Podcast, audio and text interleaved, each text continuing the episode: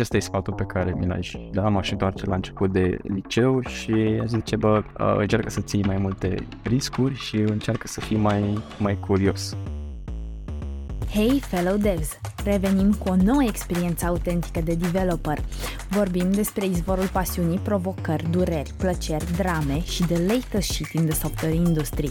Așadar, stai chill, relax și hai să stoarcem zeamă de developer din Adrian Ispas, care este un developer curios și perseverent în tot ceea ce face. Nu ne-am dat bătuți și nu ne-am oprit acolo că, bă, nu știu, ideea noastră e proastă, că nu știm să o facem sau că nu o să ne iasă. Încă din clasa șaptea a aflat că îi poate dicta calculatorului ce să facă și el va face. Începând cu mici programele destul de aplicate, a reușit încă de la o vârstă fragedă să creeze un program care calcula operații matematice. A urmat mai apoi un parcurs lean, în care și-a descoperit și cea de-a doua pasiune, inteligența artificială. Acum, Adrian este un antreprenor cu normă întreagă, fiind și fondatorul și C E O-ul Vatis Tech. Haideți să-l cunoaștem! Adrian, bine ai venit și mulțumim că ai acceptat să ajungi la podcastul nostru. Spune-mi, te rog, cum te simți azi? Care-i treaba? Salutare, Lucian! Bună, Andreea! Mulțumesc de, de invitație, mă bucur să fiu aici cu, cu voi. Uh, Băi, sunt foarte bine. A fost o zi intensă pentru mine, începută în forță cu mai multe întâlniri, care mi-au luat un vibe foarte mișto și sunt, sunt foarte bine, aștept să, să discutăm și să povestim. Super tare! Ești pregătit să storci un pic din experiențele pe care le-ai avut și să ne dai un pic din ce a însemnat pentru tine Um, cum să zic, um, acea esență de la care ai pornit când ți-ai dat seama că ești pasionat de programare. Dă-ne un pic, cum a fost momentul ăla când ți-ai dat seama că ai fost pasionat într-adevăr de programare și care au fost primii, primii pași? Pasiunea mea pentru programare a început undeva în clasa șaptea, la primele ore de, de informatică. Uh, mi-aduc aminte și acum cu, cu drag de primele ore de informatică în care învățam programare în Pascal. Uh, cumva aia e originea, pro, originea pasiunii mele pentru programare. Însă e cumva uh, mai departe înrădăcinată încă de când am primit primul calculator. Cred că eram prin clasa a cincea când uh, mi-au luat ai mei primul, primul calculator. Știu că era la vremea respectivă un program ceva euro două sute, îți dătea un voucher din ăsta să-ți iei un calculator cu două sute de euro. Uh, da, ca să susțină studenții, elevii, uh, să susțină skill-urile digitale și mi-aduc aminte că mi-am luat mie un calculator undeva prin clasa a cincea, că era într-o, într-o vară, deci era perfect pentru mine, pentru că aveam o vară la dispoziție să stau pe calculator până în momentul în care îmi ziceau să nu mai stau. Uh, și atunci a apărut cumva pasiunea pentru calculatoare. Uh, compensată după, completată după și cu pasiunea pentru internet, descoperând, punând în curând și, și internet după ce mi-am luat calculator. Și mi-aduc aminte cum uh, primele zile în care aveam la dispoziție Google, uh, voi, adică aveai la dispoziție o mare de informații și te gândeai, ok, ce pot să caut în mare asta de informații, și aveam așa un state din ăsta în care eram blocat, aveam atât de multe posibilități, dar nu știam ce posibilități să, să aleg să caut. Deci cumva asta a fost originea mea pentru, pentru pasiune, pentru informatică și a fost consolidată foarte mult în clasa a șaptea, când am făcut primele ore de, de informatică, de programare efectivă și mi s-a părut foarte fain cum eu pot să-i dictez calculatorului ce să, ce să facă. Um, și mi-aduc aminte că făceam lucruri destul de aplicate, adică făceam programele care chiar rezolvau lucruri, uh, fie diferite operații matematice, calculatoare, din astea basic, fie tot felul de afișări sau manipulări de, de stringuri, de, de date, care nu erau niște lucruri foarte complicate, însă ție îți dătea cumva sentimentul că, bă, uite, știi, faci ceva, mm-hmm. îi dictezi calculatorul ăsta ce să facă și practic el face ceea ce tu l-ai pus să, să facă. Și înțeleg că acolo a apărut, literally, exact. Aia s-a întâmplat. Gen, exact, ăla a fost. Faptul că ai văzut, bă, stai așa puțin, că eu fac aici și imediat uh, se întâmplă chestii. Faptul că ai construit, nu? Faptul că poți să construiești și poți să, poți să te exprimi în felul ăsta, de acolo a fost declicul? Exact, ăla a fost declicul și da. A fost atât de puternic cât, cât uh, imediat bara următoare, după ce am terminat uh, clasa a șaptea, am stat foarte mult pe calculator și pe limbajul ăsta de programare și mi-am tot făcut eu diverse programele din astea. din curiozitatea mea că, bă, uite, știi, chiar aș vrea să fac un program care, nu știu, pentru că aminte, făcuse un program ceva de să calculeze înmulțiri sau ridicări la putere. O chestie din asta pe care le învățasem la școală în perioada respectivă și eu vreau să le fac mai rapid și mai eficient cu un programel.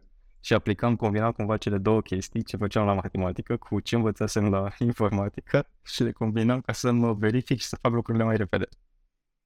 Ce tare. Și cine, cine era interesat de ce făceai tu? Te lăudai la cineva? Era chestia, bă, uite ce am făcut, Iu! Sau nu? Sau n-aveai da. feedback de la...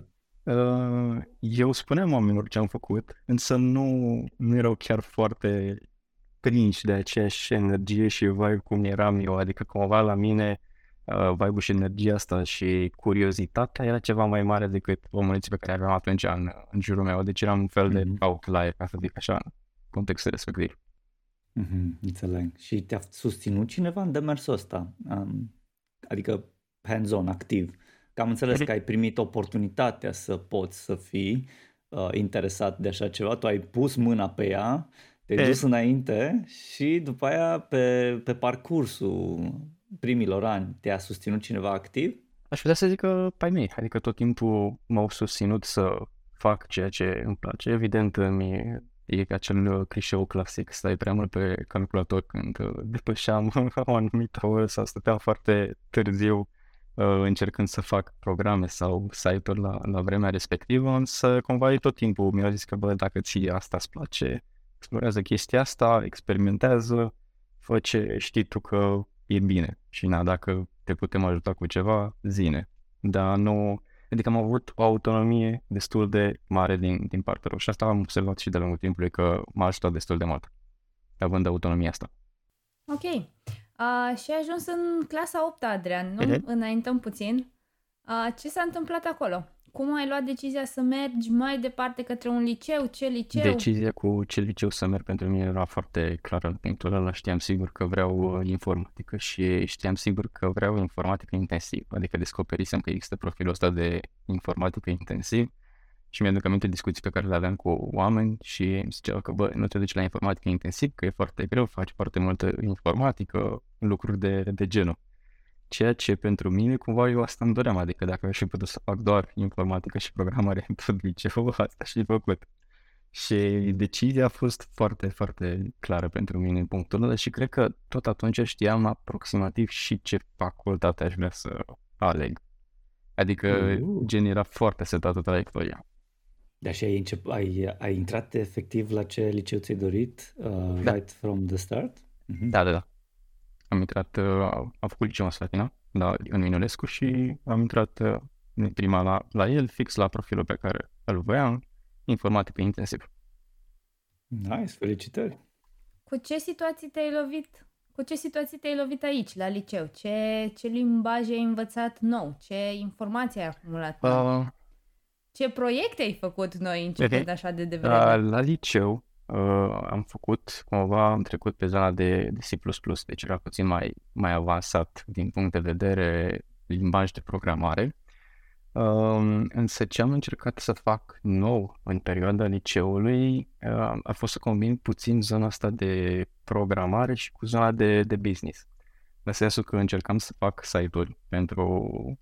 fie pentru mine, fie pentru alți oameni, fie site-uri în care pur și simplu să un fel de agregator de informații.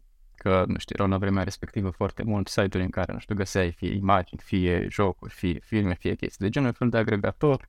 Bă, uite, știi, aici poți să le cauți pe toate și după te redirecționează în funcție de unde să e locul fiecăruia dintre ele.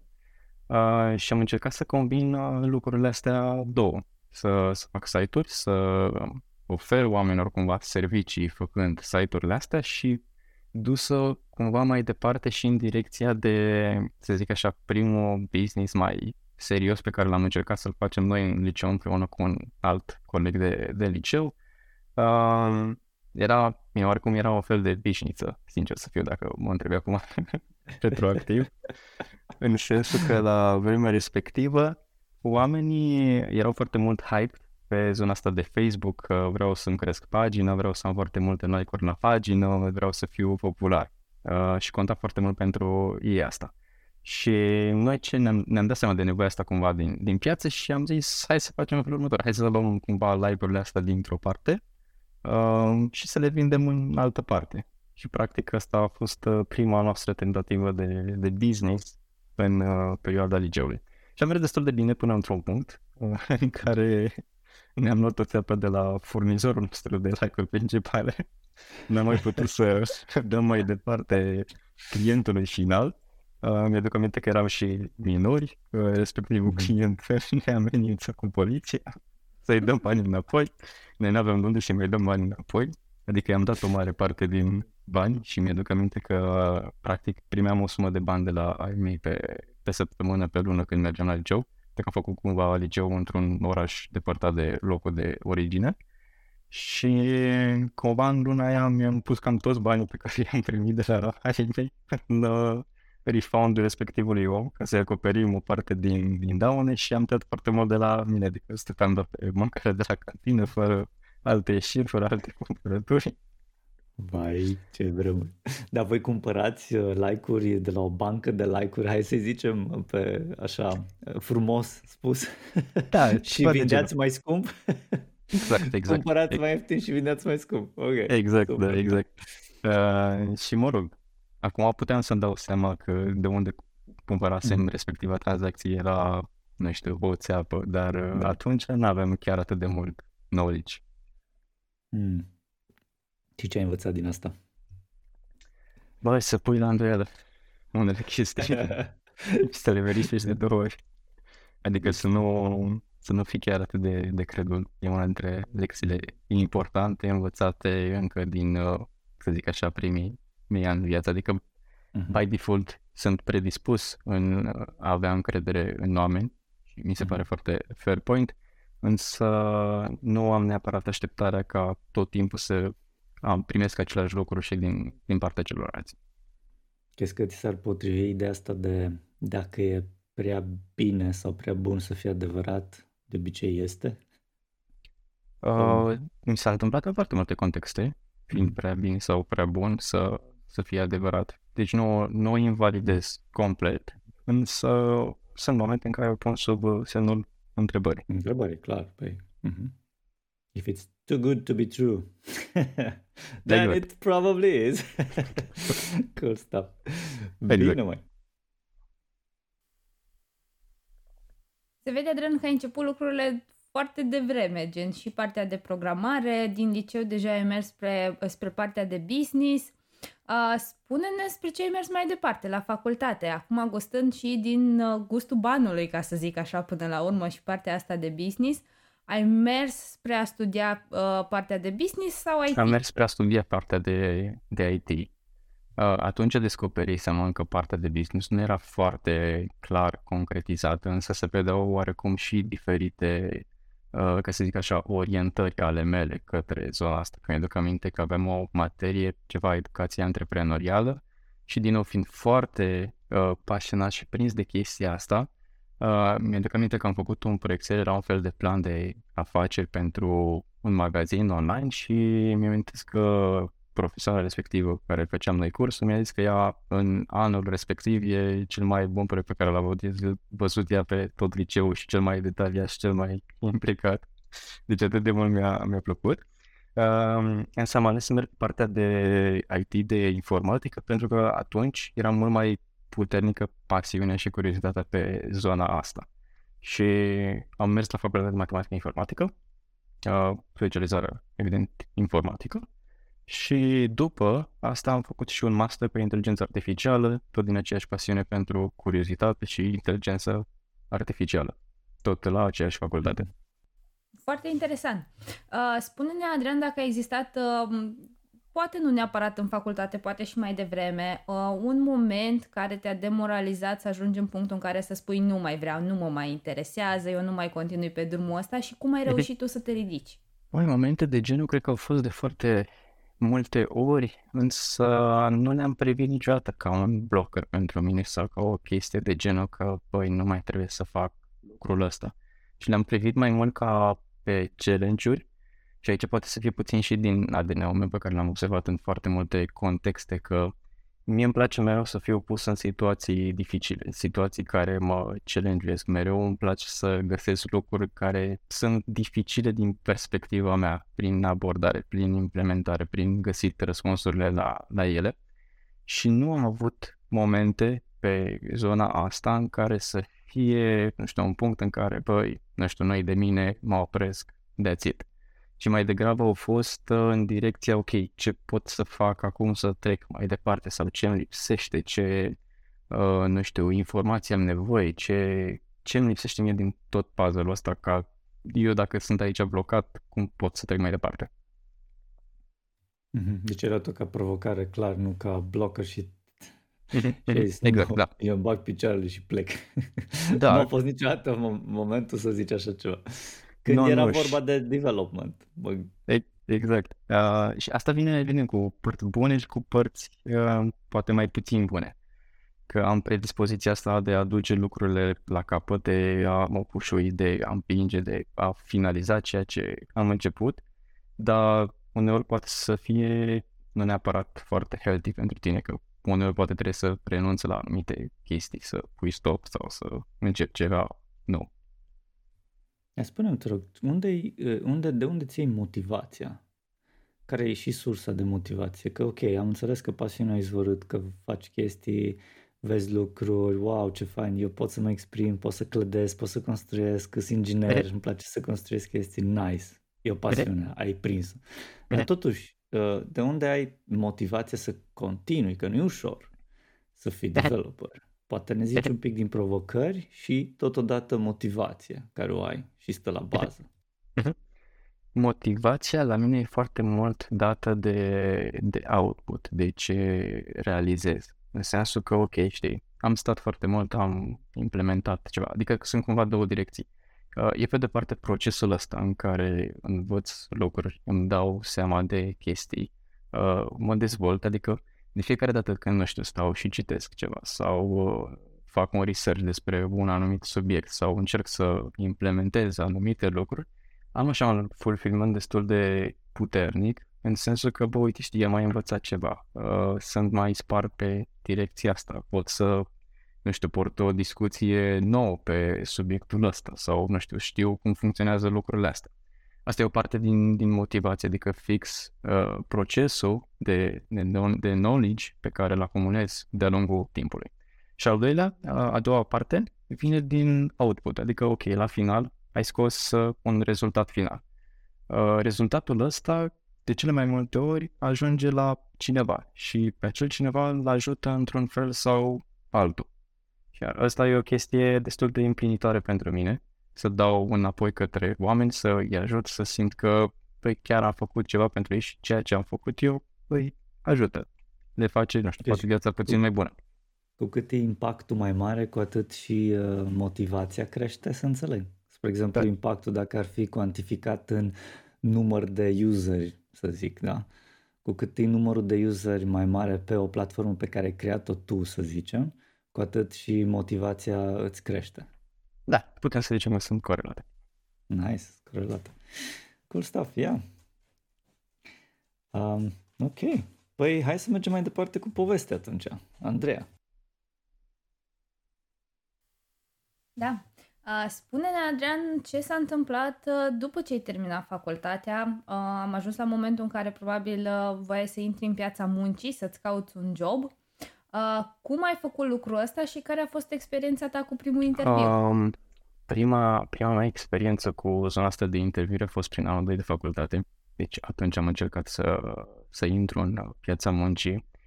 Uh, nu mai mi-aduc exact aminte fix primul interviu, nu mai știu exact unde a fost, dar mi-aduc aminte primul interviu de la primul job pe care l-am avut. Uh, și știu că era pentru un program de internship la, la EMAG. Și a fost foarte fain. Deci, pe lângă partea de interviu tehnic, care na, e standard, ai niște întrebări, trebuie să răspunzi la ele, răspunzi bine, nu răspunzi bine, la fel. Uh, am avut o parte foarte interesantă de, în care ne-au adunat pe toți care eram candidați pentru zona de, de internship la, la sediul lor și ne-au pus în diverse activități uh, de lucru în echipă, ceea ce mi s-a părut foarte fain. În sensul că ne, ne-au spart pe niște grupuri și aveam diverse task-uri pe care noi ca echipă trebuia să le rezolvăm. Și asta mi s-a părut foarte mișto, pentru că în primul rând ți-ai cunoscut deja potențialii tăi colegi și în al doilea rând și vezi cum lucrezi cu ei, atât din perspectiva ta ca viitor angajat, dar și din perspectiva celorlalți ca angajator, că bă, uite, lucrează bine oamenii ăștia între ei sau nu lucrează bine, aș vrea să iau în echipa mea sau nu aș vrea să iau în echipa mea. Deci cumva experiența asta pentru mine a fost foarte, foarte faină ca a prima experiență a unui job pe care l-am avut. Uh-huh. Al câtelea interviu a fost ăsta, Adrian, până să, să ajungi să a, ți se doilea. Spună da? Deci a fost unul înainte tehnic și ăsta a fost al doilea.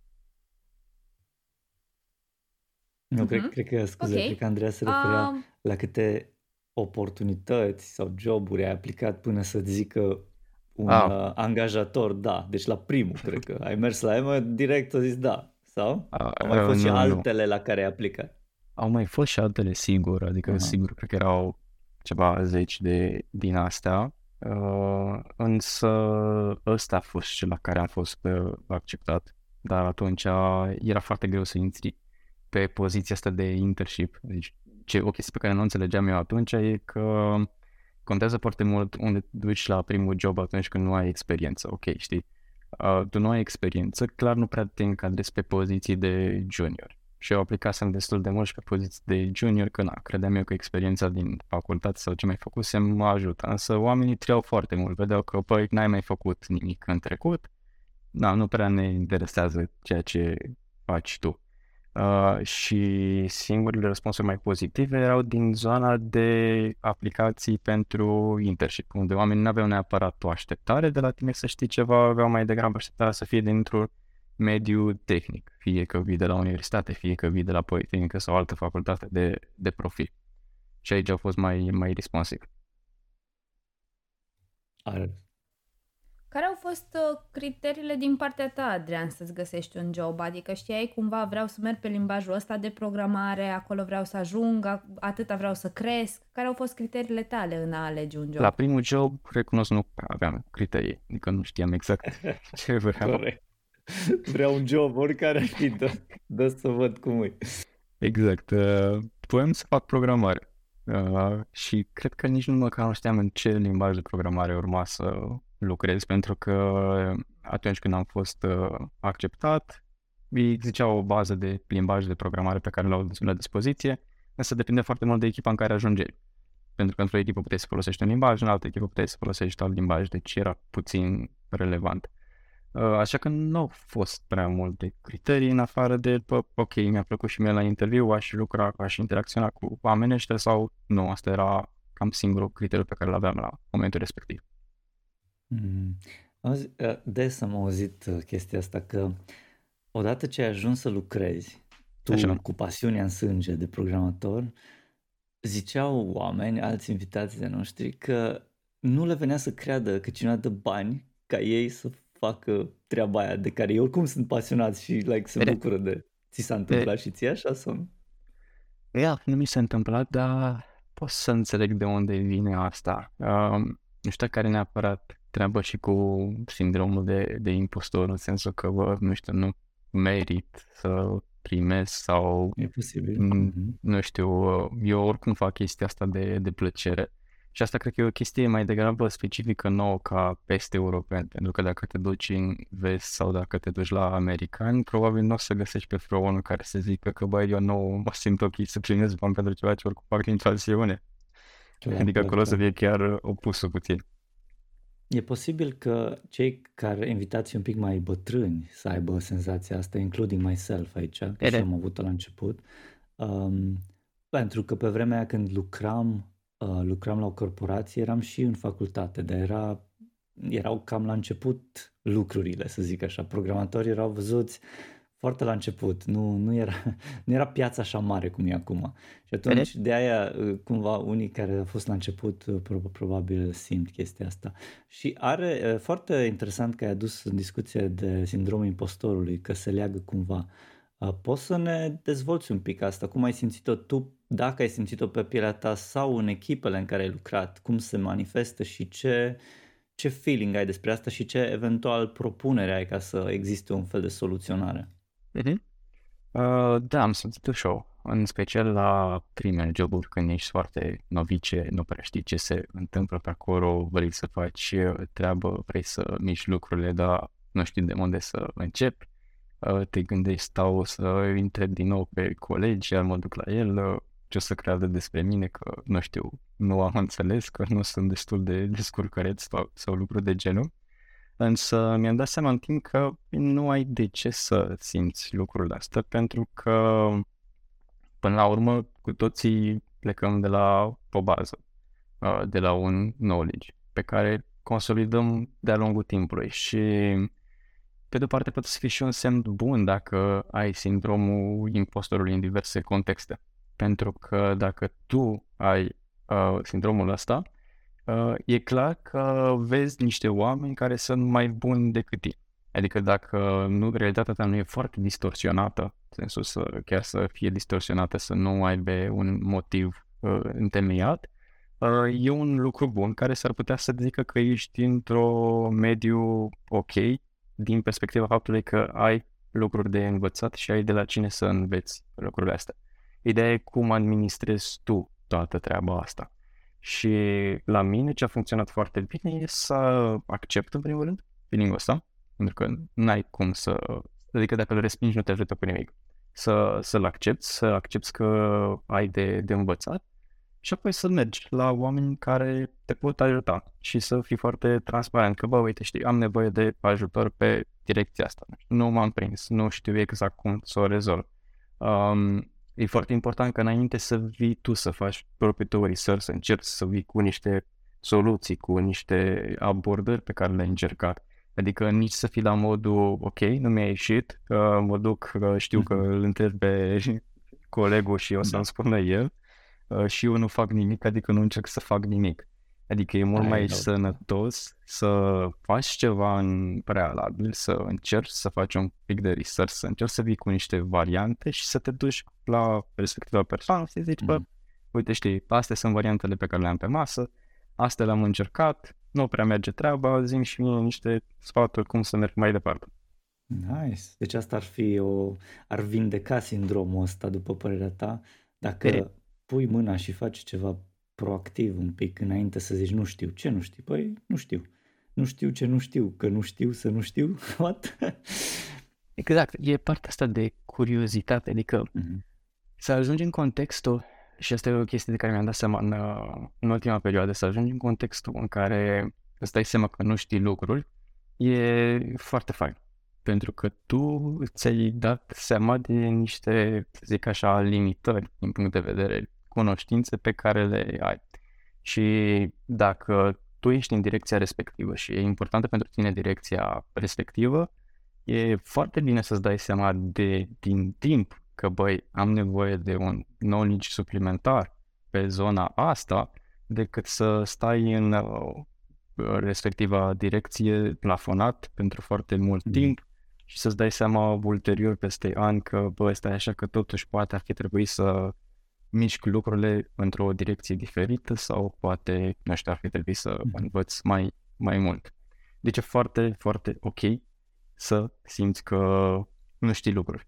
Și apoi mm-hmm. să încerci să faci ceva în direcția asta, să afli cum mă îmbunătățesc, cum îmi rezolv întrebările, cum mă rezolv problemele, să fii curios. Asta e, la asta s-a rezumat. Curiozitatea. Mm-hmm. Nice. Spune-mi, te rog, după părerea ta, cum uh, ar trebui, well, ideal poate vorbind, un mediu de lucru astfel încât să ajute la vindecarea acestui sindrom?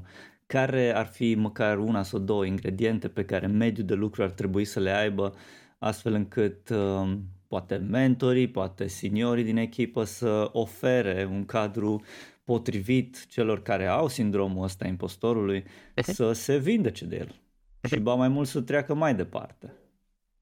Uh, în primul rând, uh, mediul ar trebui să accepte greșeala, uh, pentru că e un mod de, de învățare și de investiție până la urmă în oameni foarte sănătos. Uh, dacă tu ești deschis către uh, deschis și lași pe oameni, bă, e safe să greșești, e ok să greșești, nu te tragi nimeni la răspundere pentru asta, nu te judecă nimeni, Um, dar evident nu e ok să greșești de două ori aceeași chestie, că deja aici nu mai e greșeală, e prostie. Așa. Um, asta e o chestie elementară, care cel puțin și eu încerc să o uh, inspir mai departe și mi-ar place să o văd în foarte multe medii de lucru. De lasă pe oameni să greșească și încurajează o cultură în care e ok să faci lucrul ăsta.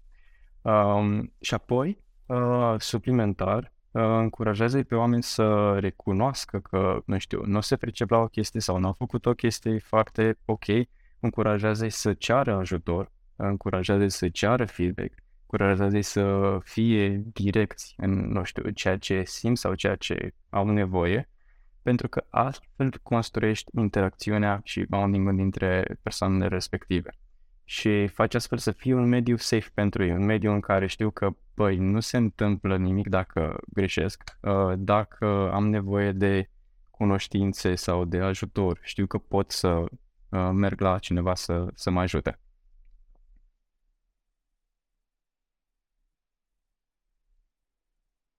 Foarte, foarte frumos spus, Adrian. Eu vreau să te întreb, ai trecut și de experiența asta de, de internship, ai terminat și studiile, cu ce vise ai plecat pe mai departe? După facultate te referi, nu? Um, da. Cu visul de a face ceva în domeniul inteligenței artificiale. Deci internship a fost între anul doi și anul trei.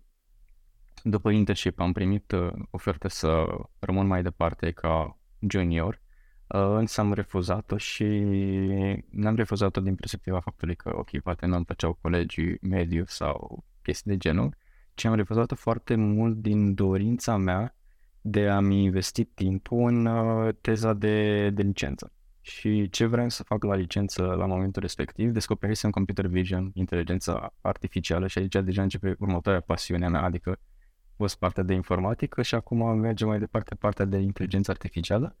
Și făcusem în cadrul cursului ceva, un detector facial, care mi se părut mie foarte fain la vremea respectivă.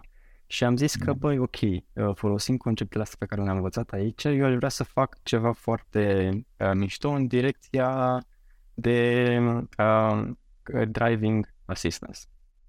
Uh, și mai exact, ce am construit la teza mea de, de licență a fost un sistem din asta de asistență în trafic. Practic, era o cameră pe care o puneai pe o mașină și cu inputul video, uh, softulețul pe care eu l-am dezvoltat îți zicea câteva informații. În primul rând îți detecta banda pe care era mașina, în al doilea rând îți detecta viteza cu care mergea, viteza aproximativă, uh, distanța față de, de mașina din față, și în funcție de parametrii ăștia îți cumva îți hașura uh, vizual că, băi, ești prea aproape de mașina asta, raportat la viteza pe care o ai, n-ai timp de frânare corespunzător și lucruri de genul.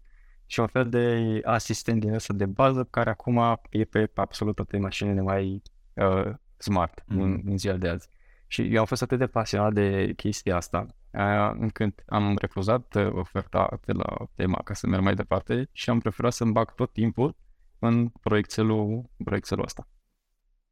Wow, Excep- excepțional, adică dedicație la un nivel uh, foarte, foarte ridicat. Uh, să un pic curios tehnic vorbind, cum tu atunci cochetai, erai la început de drum cu uh, inteligența artificială și cu ce înseamnă să, să traini un model, cum, uh, cum ai abordat-o un pic tehnic? Ne poți zice pe scurt uh, ce însemna pentru tine să traini acel model, să folosești uh, informațiile care le-ai avut atunci la momentul respectiv, care au fost provocările masive atunci? Dă-ne un pic mai mult să gustăm de aici. Um, n-a fost foarte, foarte dificil pentru mine, pentru că făcusem un curs de, de computer vision și făcusem acel detector facial. Uh-huh. Și cumva acel detector facial era baza la ceea ce vreau eu să, să implementez, pentru că îți schimbam practic un dataset de fețe un dataset de mașini fotografiate din, din spate. Uh, însă au fost aici câteva challenge-uri interesante. În primul rând să găsesc dataset-uri ca să le, să le antrenez uh, și în al doilea rând um, cumva să aplic diverse concepte matematice uh, ceva mai avansate pentru, nu știu, nivelul meu de atunci, ca să schimb cumva planurile imaginilor. Știi, cum filmează o cameră, filmează în față, dar ca să faci online detection ai nevoie să faci un uh, bird eye view, adică să privești cumva de sus și practic trebuie să restructurezi toată imaginea aia și trebuie să o restructurezi într-un timp foarte eficient ca să ai un răspuns și din partea software, adică să nu-ți răspundă peste cinci minute că vezi că ești prea aproape de mașina asta, nu mai are sens. Um, deci era provocarea un... și asta cu, pro, cu provocarea procesării imaginilor în timp real, să înțeleg, pe exact. Lângă toate celelalte.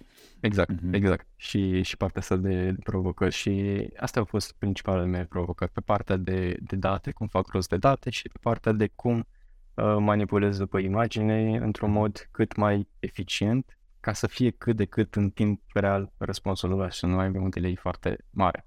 Adică vreau să o duc uh-huh. cât de mult se poate de aproape de, nu știu, un mediu de producție pe care să poți să folosești mm-hmm. în producție. Dar tu era clar că vrei să faci ceva mai mult decât doar să o prezinți și asta ai făcut. Care au fost următorii pași după ce ai prezentat-o și ai luat nota pe care ți-ai dorit-o? Mă gândesc. Ce, ce s-a întâmplat după aceea cu proiectul? Mai nu pot să zic că am făcut mare lucru cu el după. Adică l-am prezentat, uh, mi-am luat notă maximă, evident, pe, pe el nu se pune problema.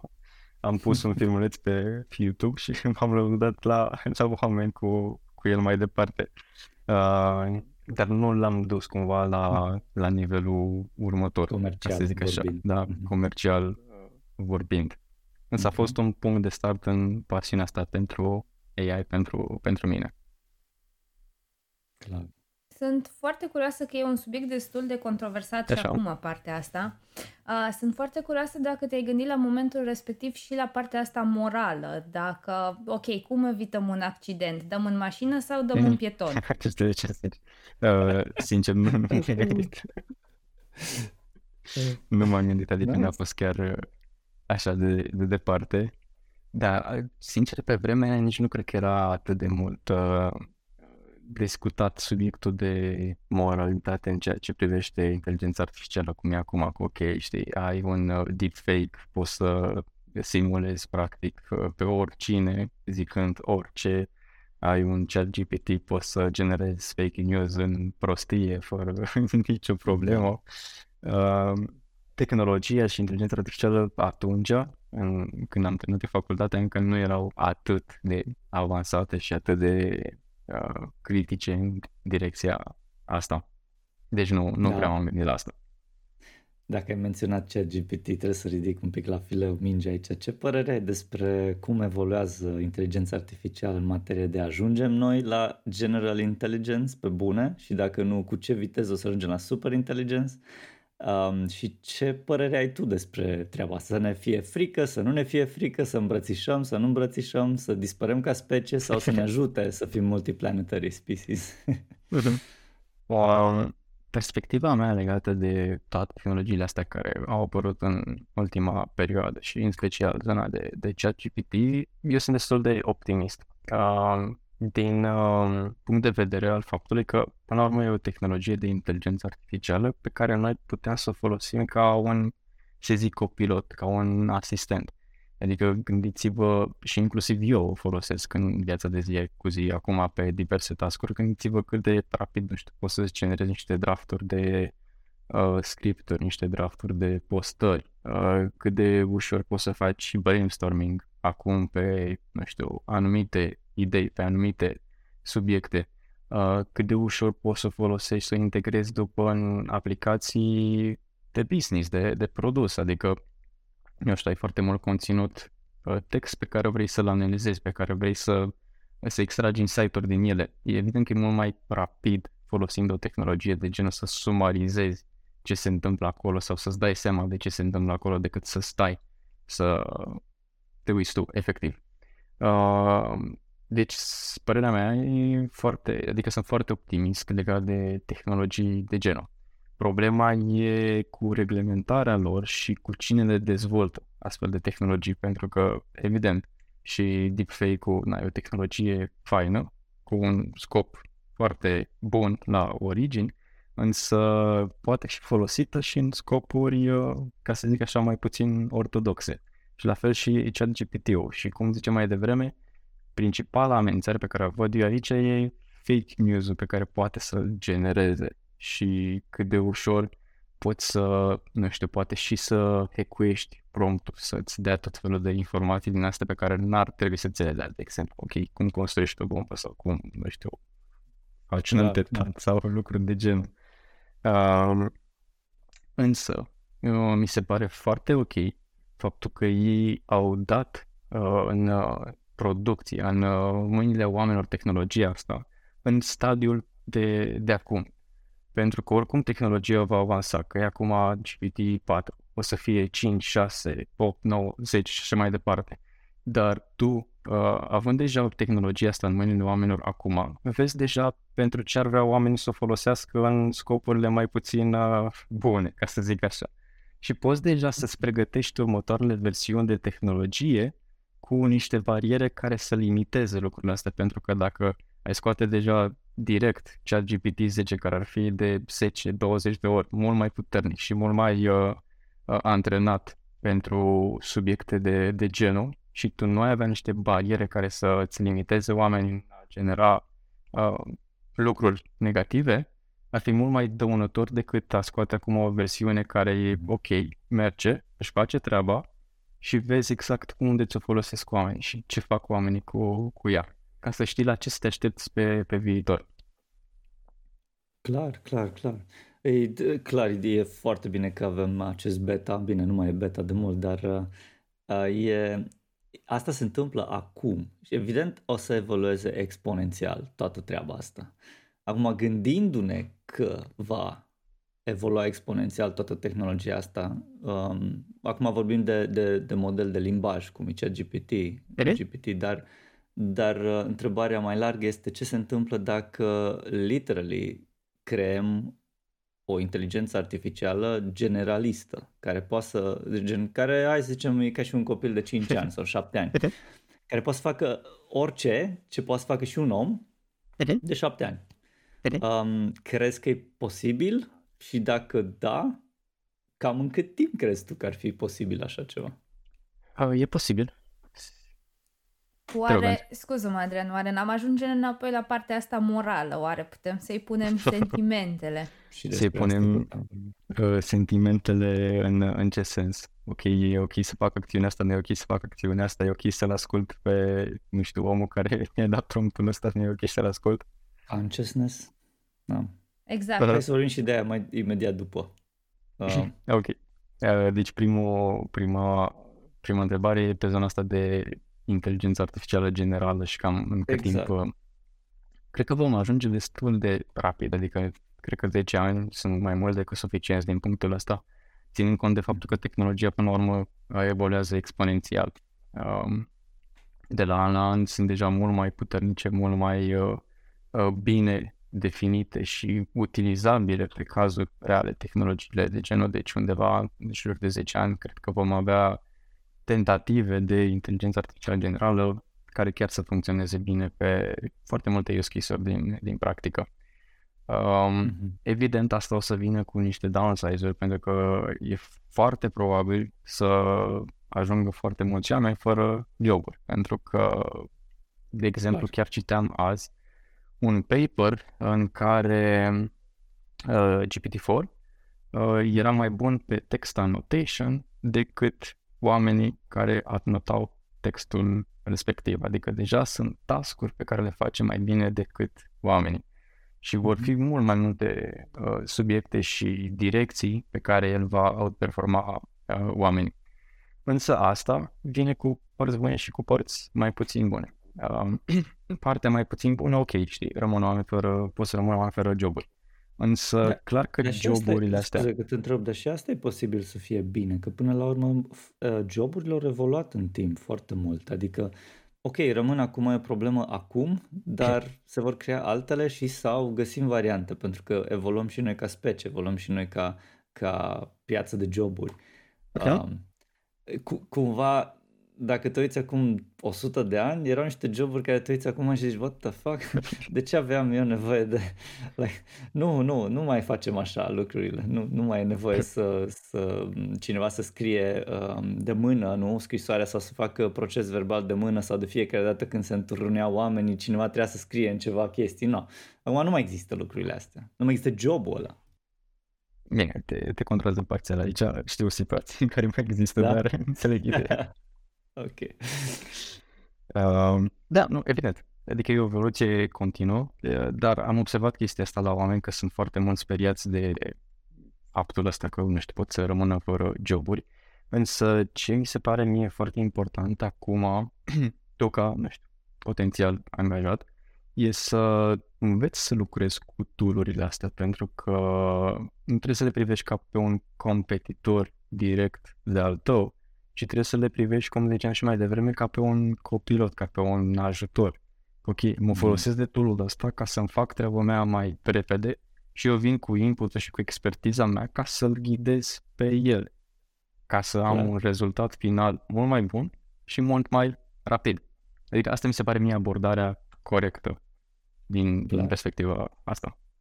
Foarte bine zici. Acum back to Andreas question cu, cu awareness și poate consciousness.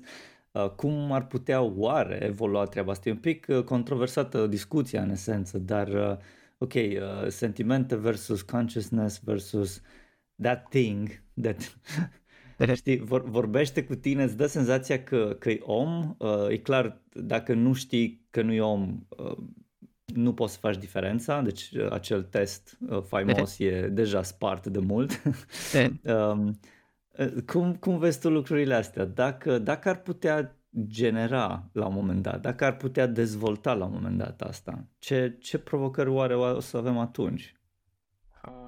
Cred că s-ar putea dezvolta la un moment dat, însă cred că suntem puțin departe de, de momentul respectiv, pentru că, acum și întrebai și tu, Andreea, zona asta de, de sentimente și până la urmă de human being uh, e destul de, de complexă. Și până la urmă, noi ca oameni am dezvoltat asta în milioane de, de ani. Că chiar dacă tehnologia evoluează exponențial, încă sunt niște modele matematice destul de limitate, inclusiv că na, e, el un large language model, încă are foarte multe limitări pentru că e un model matematic limitat, nu e chiar atât de, nu știu, uh, diversificat precum e creierul nostru.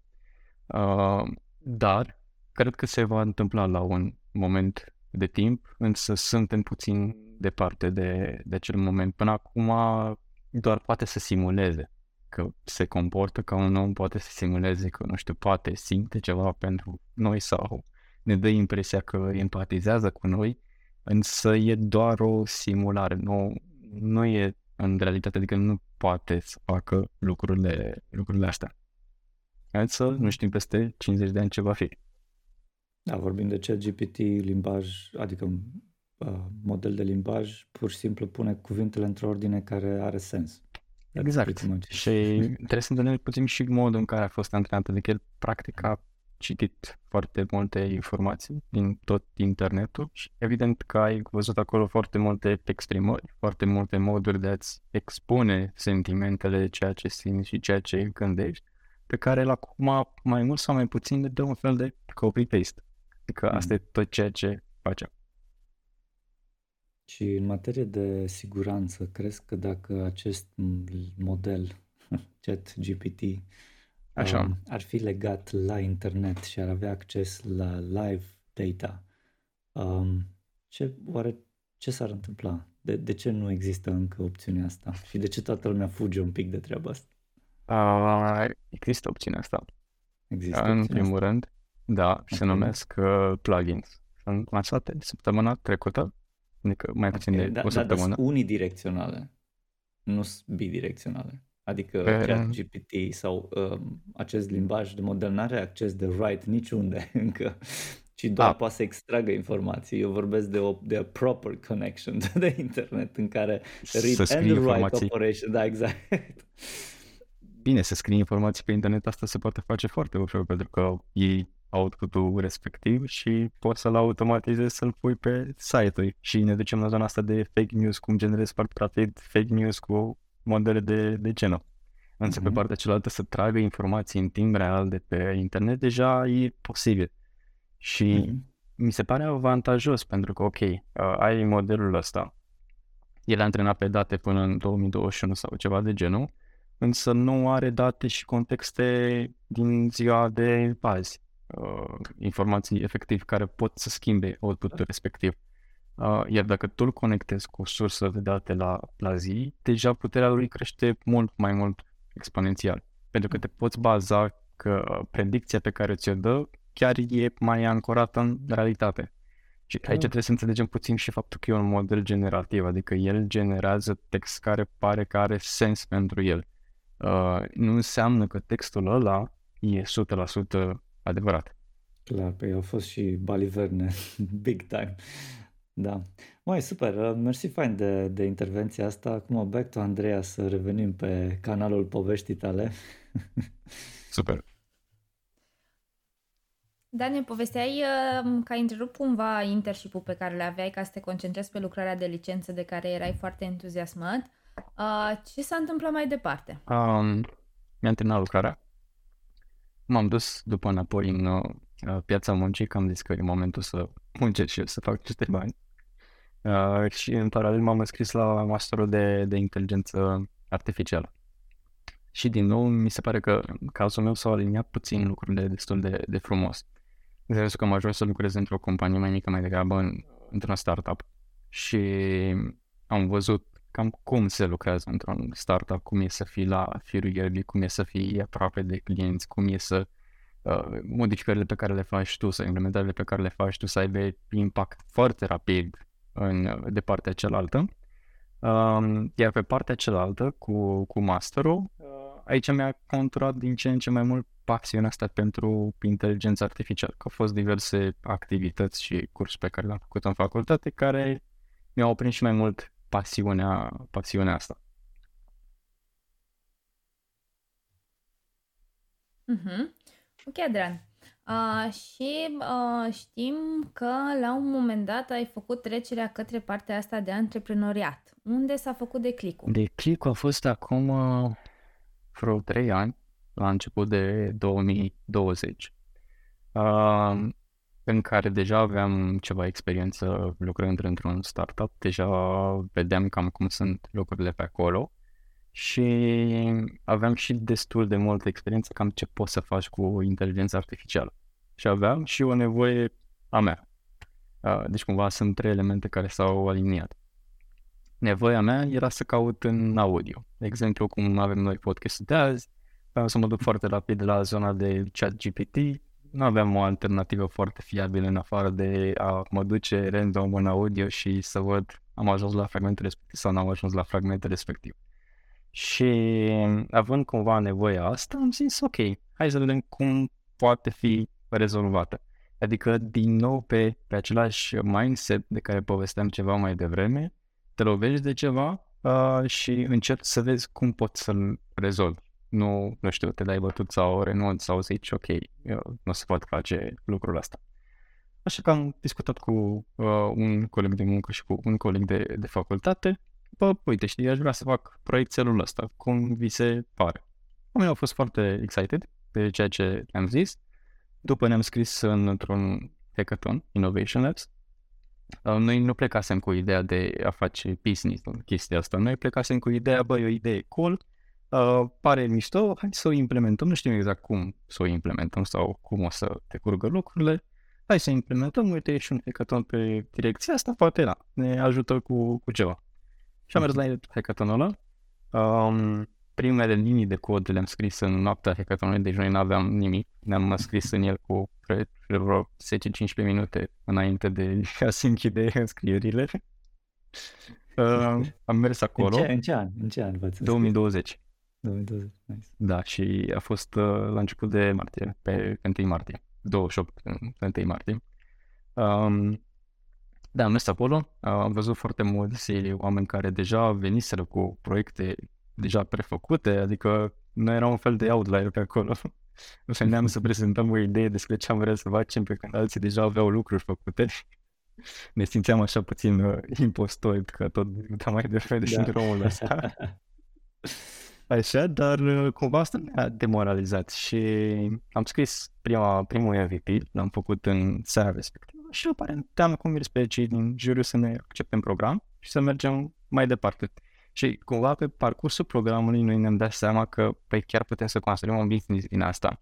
Pentru că acolo aveam diverse, să zic așa, workshop-uri sau diverse direcții pe care ne le dăteau și ne puneau să mergem să discutăm cu oamenii care ar folosi produsul ăsta. Și așa ne-am dat seama că oamenii chiar au nevoie de chestia asta, nu e doar o nevoie a mea și oamenii chiar nu o pot satisface în momentul de față cu ceea ce există. Deci am descoperit uh, că o nevoie pe care eu o aveam uh, nu e neapărat nouă nevoie doar izolată și e un gol în market pe care, de ce să nu, îl uh, satisfacem noi. Nice. Da, voi ați pornit practic de la idee, pentru că tu ai avut o mică nevoie, ai zis, uai, ce cool e proiectul, că era pasiunea acolo care mișca lucrurile, după exact. Care... Innovation Labs v-a salvat un pic, v-a pus să vă gândiți, băi, dar stai, ce problemă rezolvăm de fapt și dacă e piață, nu? Exact. V-a trezit un pic pe direcția business-ului și după aia ați văzut că într-adevăr ați, ați găsit ideea potrivită la o problemă reală din piață și pe care oamenii erau dispuși să dea bani. Exact. Interesant.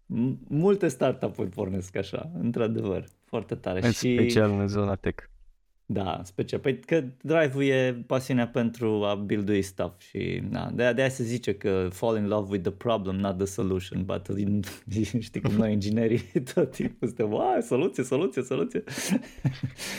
Nice. Ok, și cum, cum a mers după aia? Ce s-a întâmplat la Innovation Labs și cum ați pornit practic?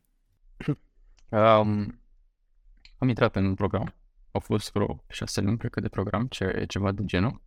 Și colectând feedback de la oameni și dându-le să testeze ceea ce aveam noi în momentul respectiv, uh, ne-am dat seama că trebuie să construim tehnologia asta de, de speech to text. Uh, uh, pentru că ceea ce exista în piață ca alternative nu erau suficient de bune din punct de vedere al acurateței. Și oamenii ne ziceau că, bă, decât să folosesc tool-ul tău, uh, mai bine fac de mână, pentru că mai mult mă încurcă decât mă, mă ajută.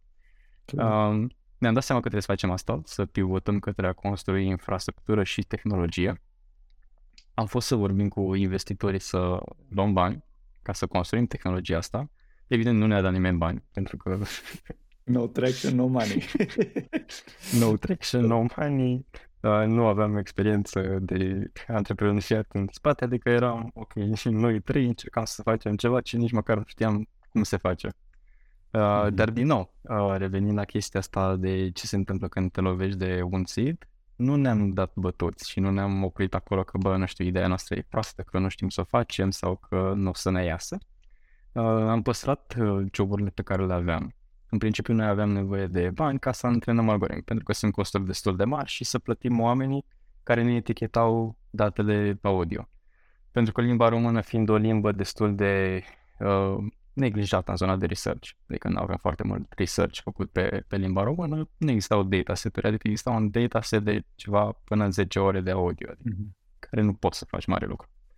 Așa că ne-am mm-hmm. hotărât să ne păstrăm joburile, să investim banii pe care aveam în joburi, în plăci grafice, în cloud, în training și în plătit oameni ca să ne eticheteze datele.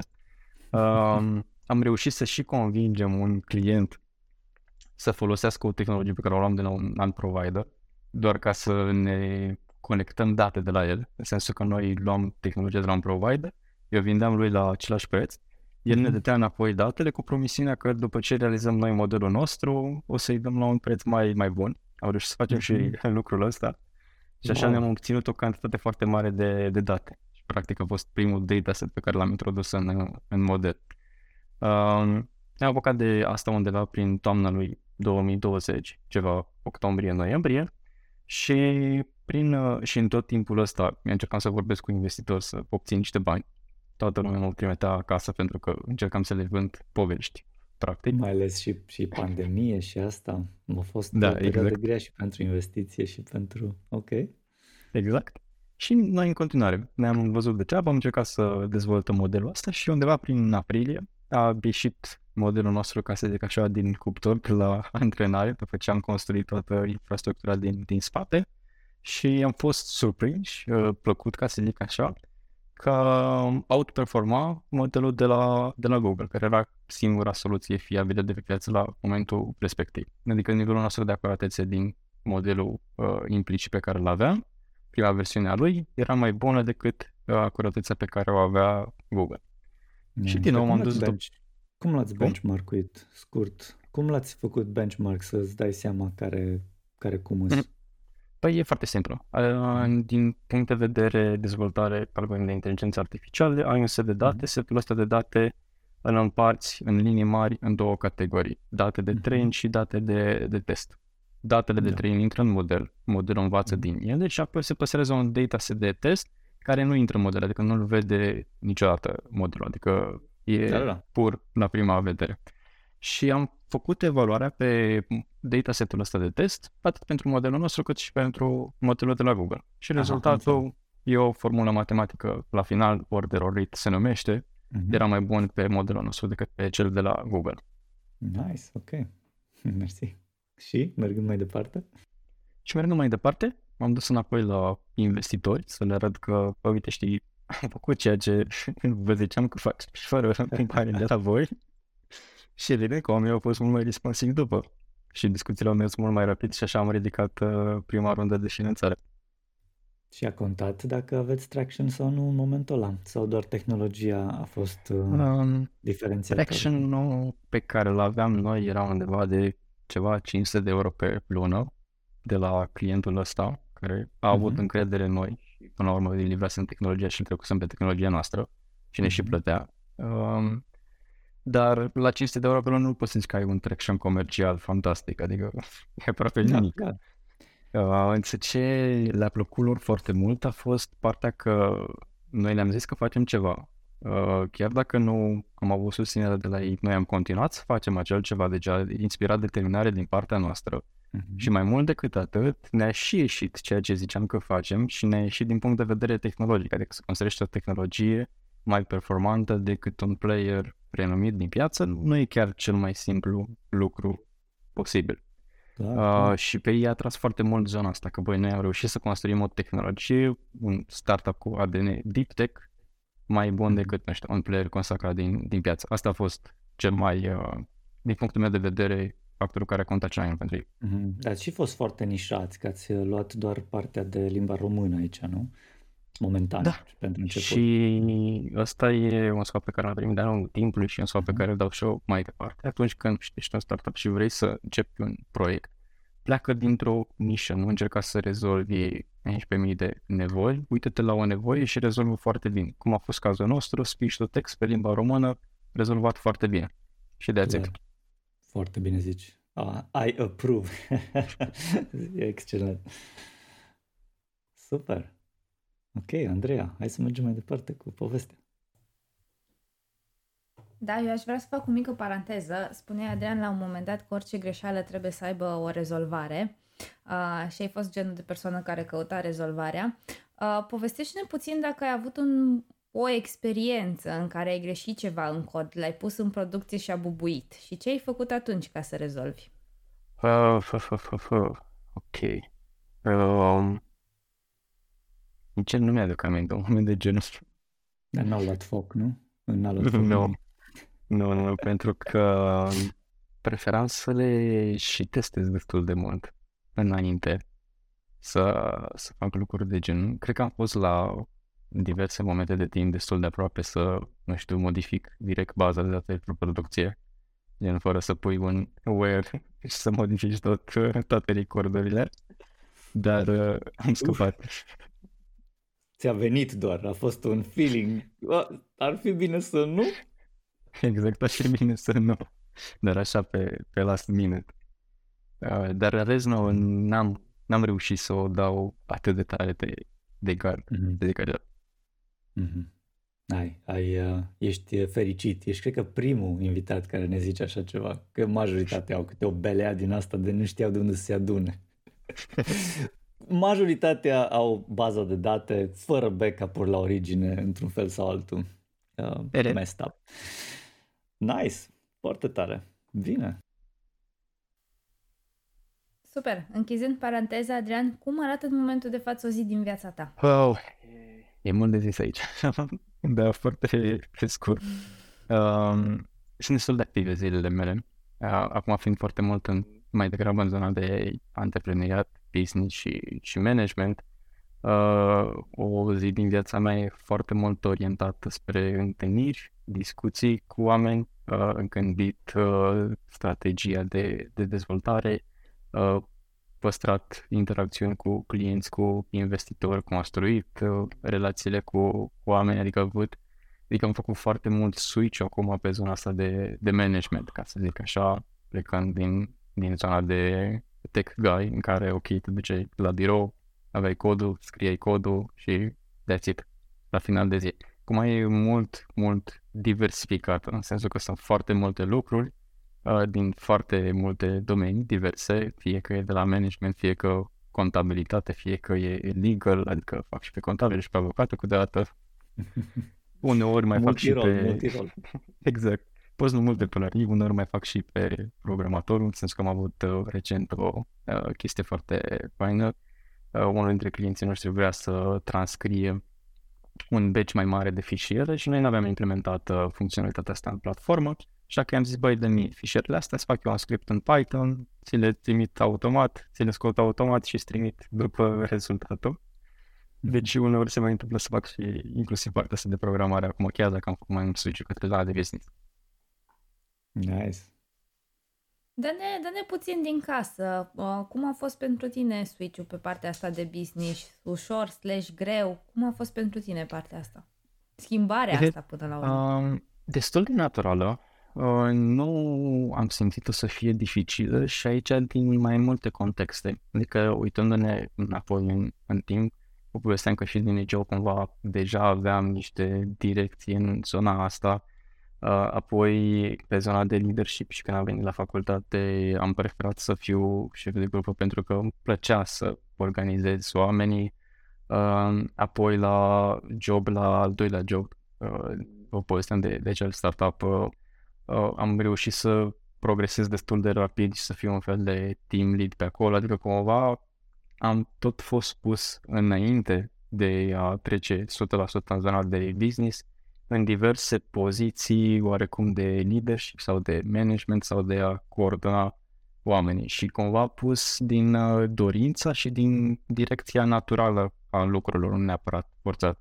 De asta cumva trecerea pentru mine a fost foarte smooth, n-am simțit-o neapărat ca ceva dificil și am realizat-o în, în timp. Cel mai dificil lucru a fost puțin să schimb mindset-ul de tech-oriented, combina puțin cu mindset-ul de business-oriented, care nu prea se pupă așa în linii mari. Pentru că sunt două chestii total diferite, adică în tech ești foarte mult, ești mult mai predictibil, în sensul că, ok, știi că implementezi asta sau știi că folosești diverse mai metode, știi că o să ai un output într-o formă sau alta.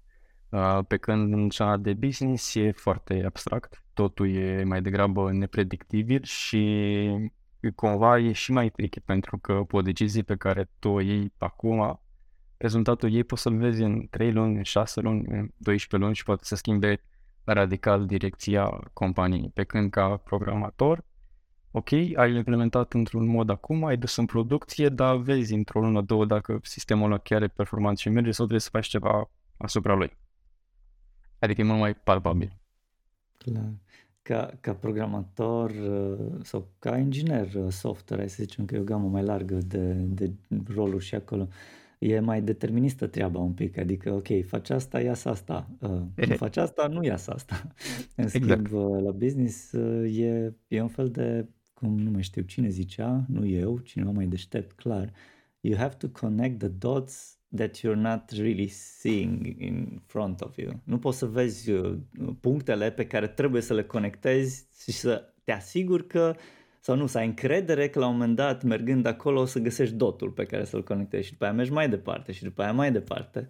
E, e o comparație poate uh, un pic uh, controversată într-un fel, dar, dar pare că are, are ceva din, din treaba asta, pentru că tot timpul iei decizii cu half of context. Este corect? Da, exact. Exact. Okay. Și da, ai dreptate cu asta de, de conectat de, de puncte. Observate foarte mult și la mine, în sensul că din momentul în care treci puțin în zona asta de, de business, deja devine foarte important să stai într-un network de genul, să discuți cu oamenii, să împărtășești idei, să faci brainstorming. Pentru că din fiecare o să-ți iei niște puncte din astea pe care la final cumva o să se unească. Adică trebuie să ai încredere că punctele pe care ți le iei la fiecare pas în viitor o să-ți aducă o linie între, între ele și un răspuns la diverse întrebări. Și asta mi s-a întâmplat de foarte multe ori. Ce fain. E faină senzația când chiar iasă. Exact. Super. Adrian, care ar fi uh, trei calități comune pe care le-ar putea avea un programator bun și un businessman bun? Calități comune la programator și business? Uh, curiozitatea. Trebuie să fii curios în amândouă. Uh, deschiderea la a învăța lucruri noi și, și asumarea atunci când uh, nu faci ceva bine. Fie că e decizie de business, fie că e decizie de implementare, băi, ok, știi, eu am creștit aici, mi-am învățat lecția, data viitoare știu să nu o mai repet. Sună foarte bine.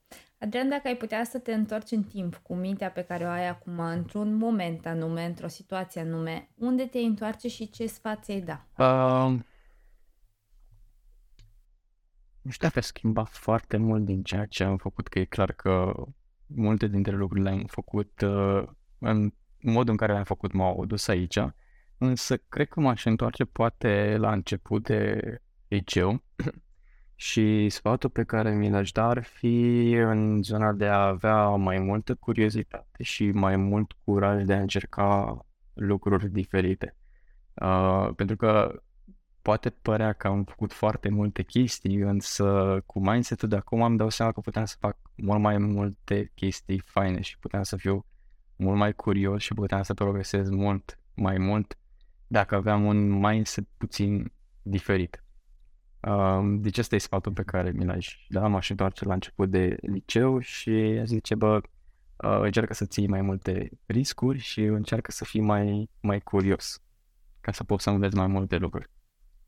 Mai interesant că, scuze, nu mă cons... că acolo e, e și o chestie, perioada aia e și te cam mănâncă și adolescența, știi, atunci și, și sunt niște lucruri care cumva n-au sens în creierul tău de adolescent, îmi imaginez. Acum pot să-mi imaginez mai bine că recent mă consult, mă, mă confrunt cu asemenea cazuri în familie, dar, um, dar, dar trebuie să uiți chestiile astea.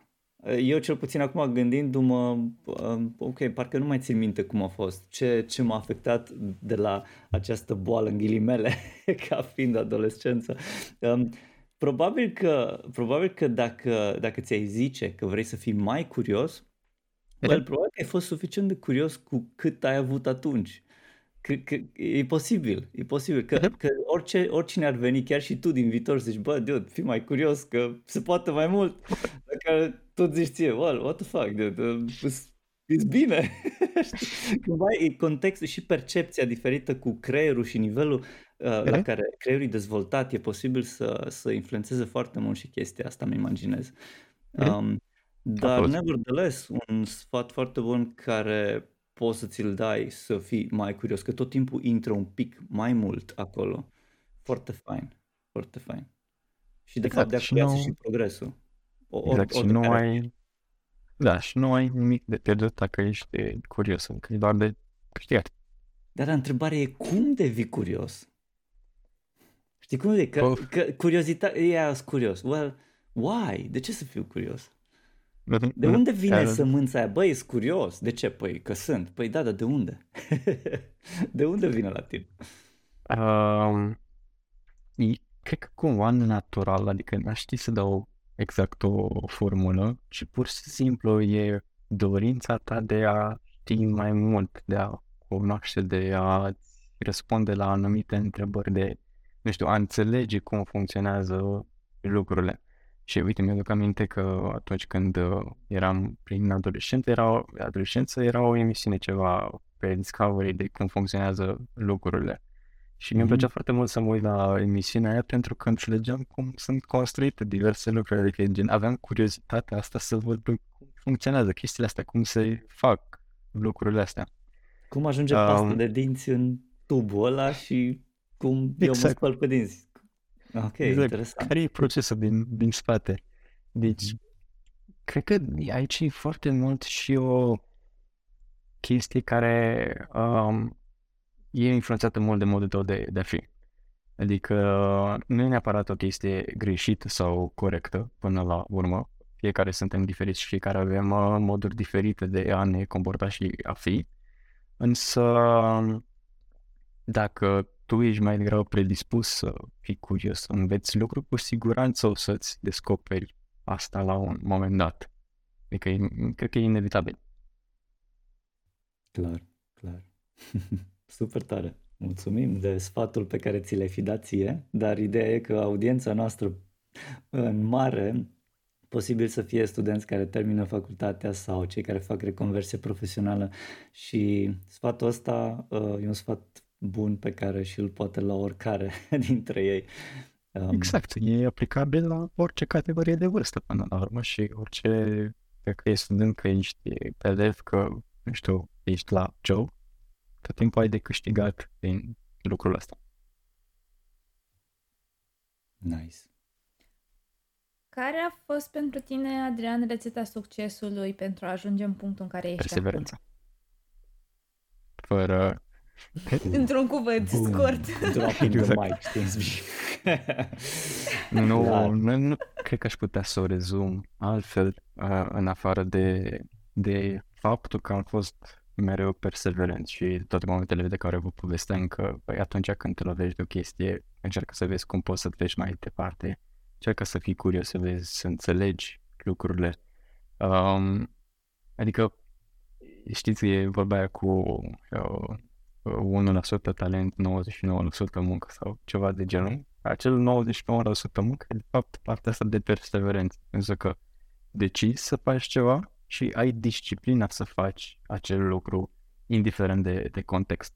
Și, evident, trebuie să ai și cumva... Um, conștientizarea și să-ți dai seama, bă, merită să mai continui, adică cumva să ai și niște puncte în care îți dai seama că trebuie să tragi linie, adică nu, nu sunt, nu susțin ideea să mergi până la capăt cu orice preț, pentru că nu poate fi benefic pentru tine în absolut orice context.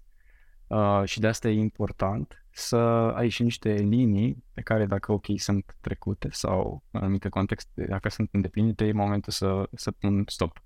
Însă perseverența, disciplina e destul de mult, a contribuit destul de mult la, să zic așa, succesul meu sau cum poate fi numit. Ok, acum dacă ești pregătit, dar doar dacă ești pregătit pentru o provocare, știi tehnica The Five Whys? Uh, nu. Nu? Okay, ce, atunci, ce presupune? Uh, implică să-ți punem întrebări succesive, iterativ, de ce, de ce, de ce, de ce, de cinci ori. Ah, ok, gata, gata. Acum întrebarea este de ce ai fost perseverent? Am fost perseverent? Uh, cred că din curiozitate și autonomia pe care am avut eu de-a lungul timpului. Nice, adică top. Mereu am atât, fost... Atât. După aia, de ce? Nu știu dacă înțelegem de vrem să ajungem, dar storcem zeama de developer din tine imediat. Ok. Bun, deci de, de ce crezi? De ce crezi că ai fost curios și că ai fost, uh, că ai adus, uh, că, um, că ai avut motorul la tine? Um, probabil am fost curios pentru că am încercat să fac lucruri atunci când eram mai mic și am văzut că um, yes, adică îmi construiam jucării singur oarecum când eram mic. Nice. Deja, deja începe să fie ridicol, dar uh, punem și întrebarea asta, de ce îți creai jucării când erai mic? Pentru că nu aveam neapărat foarte multe pe de parte și în al doilea rând. Uh, mi se pare în proces așa. Adică mm-hmm. am descoperit la un moment dat în timp uh, recent jucării pe care le făcusem atunci și erau destul de bine executate. Nice. Pentru un copil. Și ultimul, de ce? De ce ai fost... Uh... De ce, de, de, ce ți-ai, de ce ți-ai construit jucăriile tale în contextul în care um, ai, ai zis că e posibil că n-aveai jucării și erai foarte motivat de faptul că era procesul ăsta în sine, da? Dar uitându-ne, like, acum asta ultimul de ce e cel mai ridicol și foarte greu probabil să, să, să-l găsești și nu e niciun fel de problemă dacă nu-l găsești. E un exercițiu foarte deep și foarte crud uneori, Dar acum cred că intrăm în meta dimension aici. Like, ok, ok, there is no more deepness, știi? Dar dacă cumva îl găsești, suntem aici să-l ascultăm. Dacă nu, rămâne aici unde sunt. Da, nu am acum un răspuns. Okay, okay. Dar uh, foarte așa on fire tehnica asta. Ok, până acum n-am mai făcut-o, e, e experimentală și pentru noi. Super. Voi sper să fie un experiment reușit pentru voi. Cât de cât. Sigur, sigur. Uh, păi ideea e că până la urmă am săpat în, în motivația ta, în, în uh-huh. corul tău, că, că tu ai zis că ai ajuns să fii perseverent. Deci dacă facem acum o retrospectivă, ai ajuns să fii perseverent, care e de fapt cheia succesului. De ce ai ajuns să fii perseverent? Pentru că ai fost curios. De ce uh-huh. ai fost curios? Pentru că ți-a plăcut să construiești chestii și erai tot timpul uh, acolo deschis la creier, să zic așa, și evident lucrurile astea s-au prins și a dat curiozitatea. Și după aia D C-ul care l-a pus capac e că ai vrut să-ți construiești jucările tale și like, yeah, nice. Bun. A, și acum, Adrian, o ultimă întrebare uh, pentru tine, întrebarea uh, invitatului nostru anterior.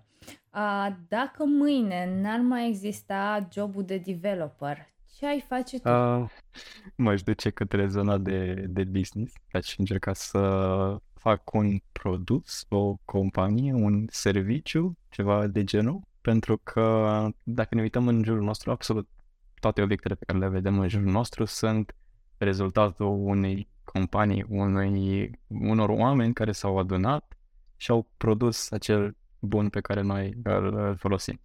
Deci, clar, asta, asta aș face. Aș încerca să uh, construiesc lucruri, să fac un, un business.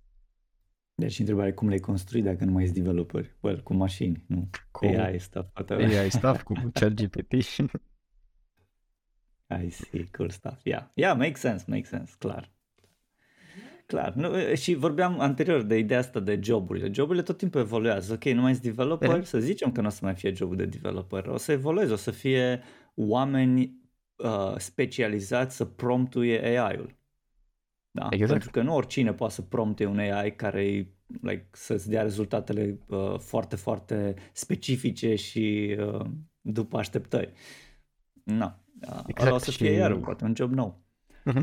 Uh, sigur o să fie și pot să, pot să vă zic sigur că în ultimele săptămâni am discutat foarte mult cu, cu startup-uri din zona asta de tech și în special zona de N L P. Uh, majoritatea folosesc o tehnologie ChatGPT în spate și principalul lor diferențiator e de fapt acest prompt engineering.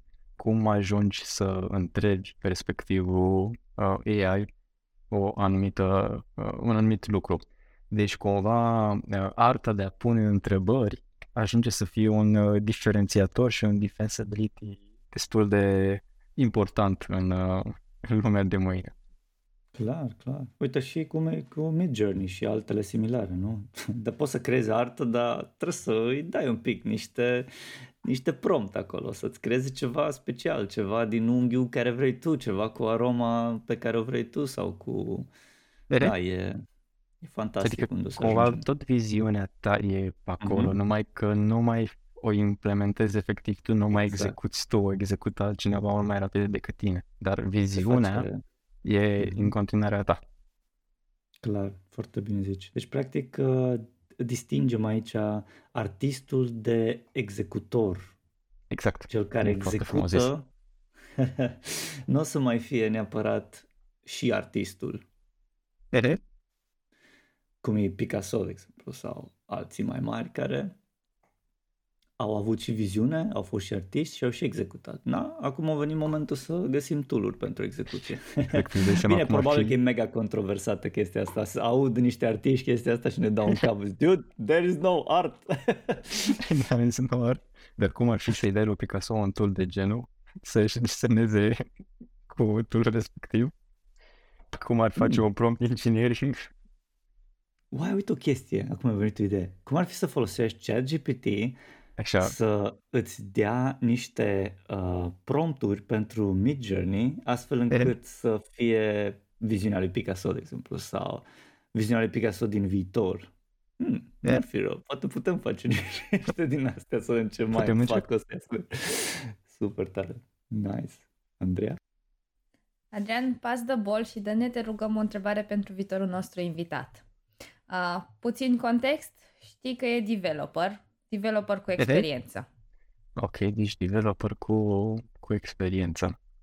Um, care este una dintre cele mai importante lecții pe, pe care ai învățat-o în parcursul tău de, de developer și a făcut um, o schimbare radicală între a face lucrurile uh, performant, a le face la un nivel ridicat și a le face la un nivel mediu?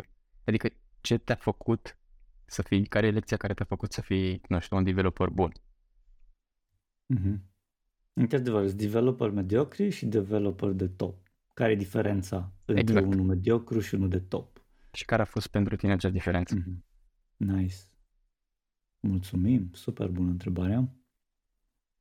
Andreea, ce faci și le... o și, o și tastezi acum?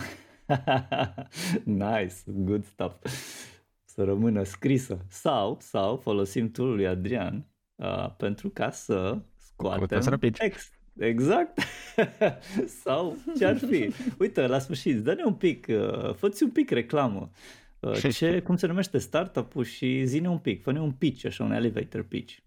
Da, startup-ul nostru se numește Vatis Tech și ceea ce construim noi este o infrastructură de, de speech-to-text de înaltă acuratețe.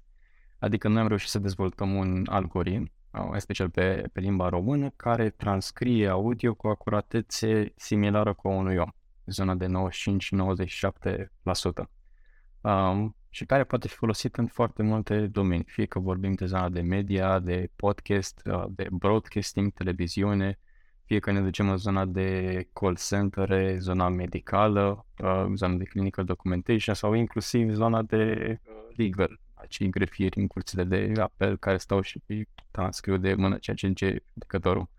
E o tehnologie personalizată pe toate aceste domenii și pe toate aceste domenii performează la un nivel înalt de, de acuratețe.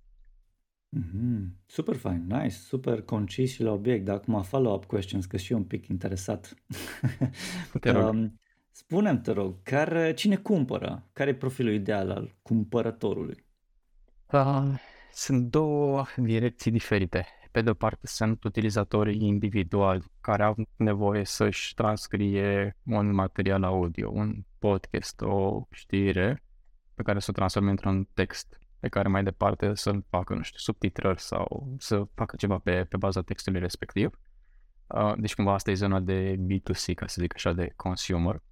Uh, mm. Și pe de altă parte sunt uh, clienții enterprise, companii care au volume mari de date. Fie că vorbim de companii de monitorizare media, de call center, de clinici cu foarte mulți doctori, care au nevoie să-și automatizeze procese uh, cu date audio. De exemplu, în monitorizare media, uh, faci recording la posturile Radio T V aproape douăzeci și patru șapte și vrei să vezi în timp real când s-a zis un brand sau o persoană. În call center vrei să vezi în timp real când cineva zice că te reclamă la O P C. În uh, zona de cabinete medicale nu vrei să-l pui pe doctor să aibă un rezident căruia să-i dicteze, pentru că rezidentul ar putea să facă altceva cu viața lui, nu să scrie și după dictare. Foarte des se întâmplă chestia asta, da. Exact. Tehnologia noastră poate rezolva foarte bine toate task-urile astea.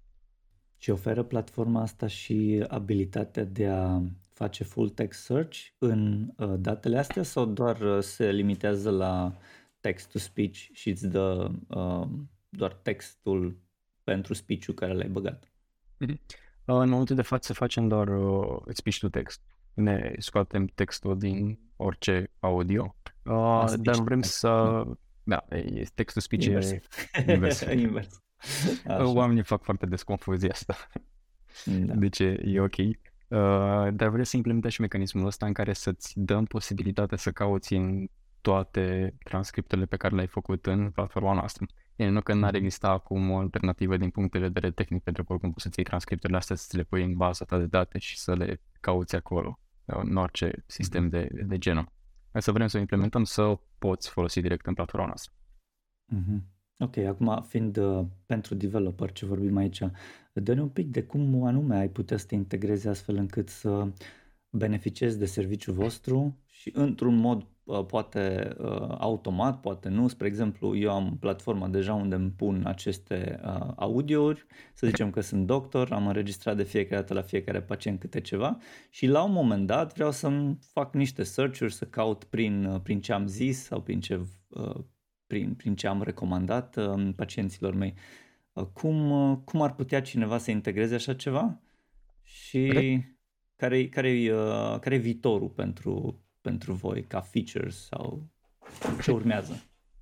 Uh, integrarea se face foarte simplu printr-un A P I și orice developer știe ce la un A P I și cum se, se integrează. Deja avem niște pre-sample-uri de cod pe care developerii le pot folosi. Adică în linii mari, dacă vrei, A P I-ul nu se poate fi integrat undeva în douăzeci-treizeci de minute. E aproape tot făcut. Nu ai, nu ai foarte multe lucruri de, de adăugat. Integrezi A P I-ul în aplicația ta, în proiectul tău, trimiți un input de fișier audio și apoi primești un output de, de fișier text. Practic ăsta e fluxul de, de bază.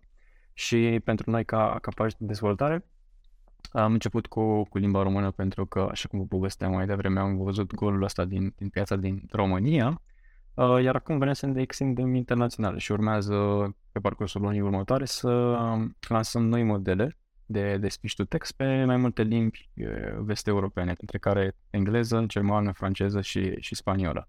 Și practic vom avea undeva la început de, de mai un portofoliu de cinci limbi la un nivel de acuratețe de peste nouăzeci la sută, care oamenii le pot folosi să le integreze în aplicațiile lor și să facă până la urmă um, mult mai friendly toată interacțiunea asta cu, cu aplicații, pentru că până la urmă, interacțiunea, noi ca oameni interacționăm foarte ușor prin voce. Adică e un mod natural de, de interacționa prin, prin voce. Clar. Nice. Foarte tare. Și încă o dată, cum se numește startup-ul și we wrap it up? Vatis Tech. E încă startup sau e scale-up? E, putem să-i zicem încă e startup. După ce trecem de zece ani angajați, hai discutăm puțin titulatura. Super tare, mai felicitări și uh, mult succes în continuare. Mulțumesc frumos. Um, și mulțumim că ai, uh, um, ai dat din casă și ne-ai, și ne-ai zis povestea ta. Apreciem enorm. Sper că, uh, sper că, că cineva va fi cel puțin inspirat, dacă nu, poate mai mult să-și ia câteva esențe uh, de aici. Și um, să, să ne vedem cu bine. Sper că, uh, sper că o să ținem aproape și chiar neapărat trebuie să facem un test cum să integrăm cu soluția voastră. So, yeah, double thank you. Sigur, sigur, chiar vă rog și mulțumesc foarte mult pentru invitație. A fost o, o plăcere să, să povestesc cu voi. Chiar mi-a, mi-a făcut plăcere. Curios și perseverent cuvintele de astăzi. Exact. Headline-ul. Super tare. Apreciez de ea. Mersi frumos. Mulțumim că ne-ați ascultat, mulțumim invitaților și nu în ultimul rând mulțumim echipei care a făcut acest podcast posibil. În urechile voastre s-a auzit zeamă de developer și au avut plăcerea de a vă fi host Lucian Corduneanu și Andreea Rugescu. Vă așteptăm cu o nouă experiență săptămâna viitoare.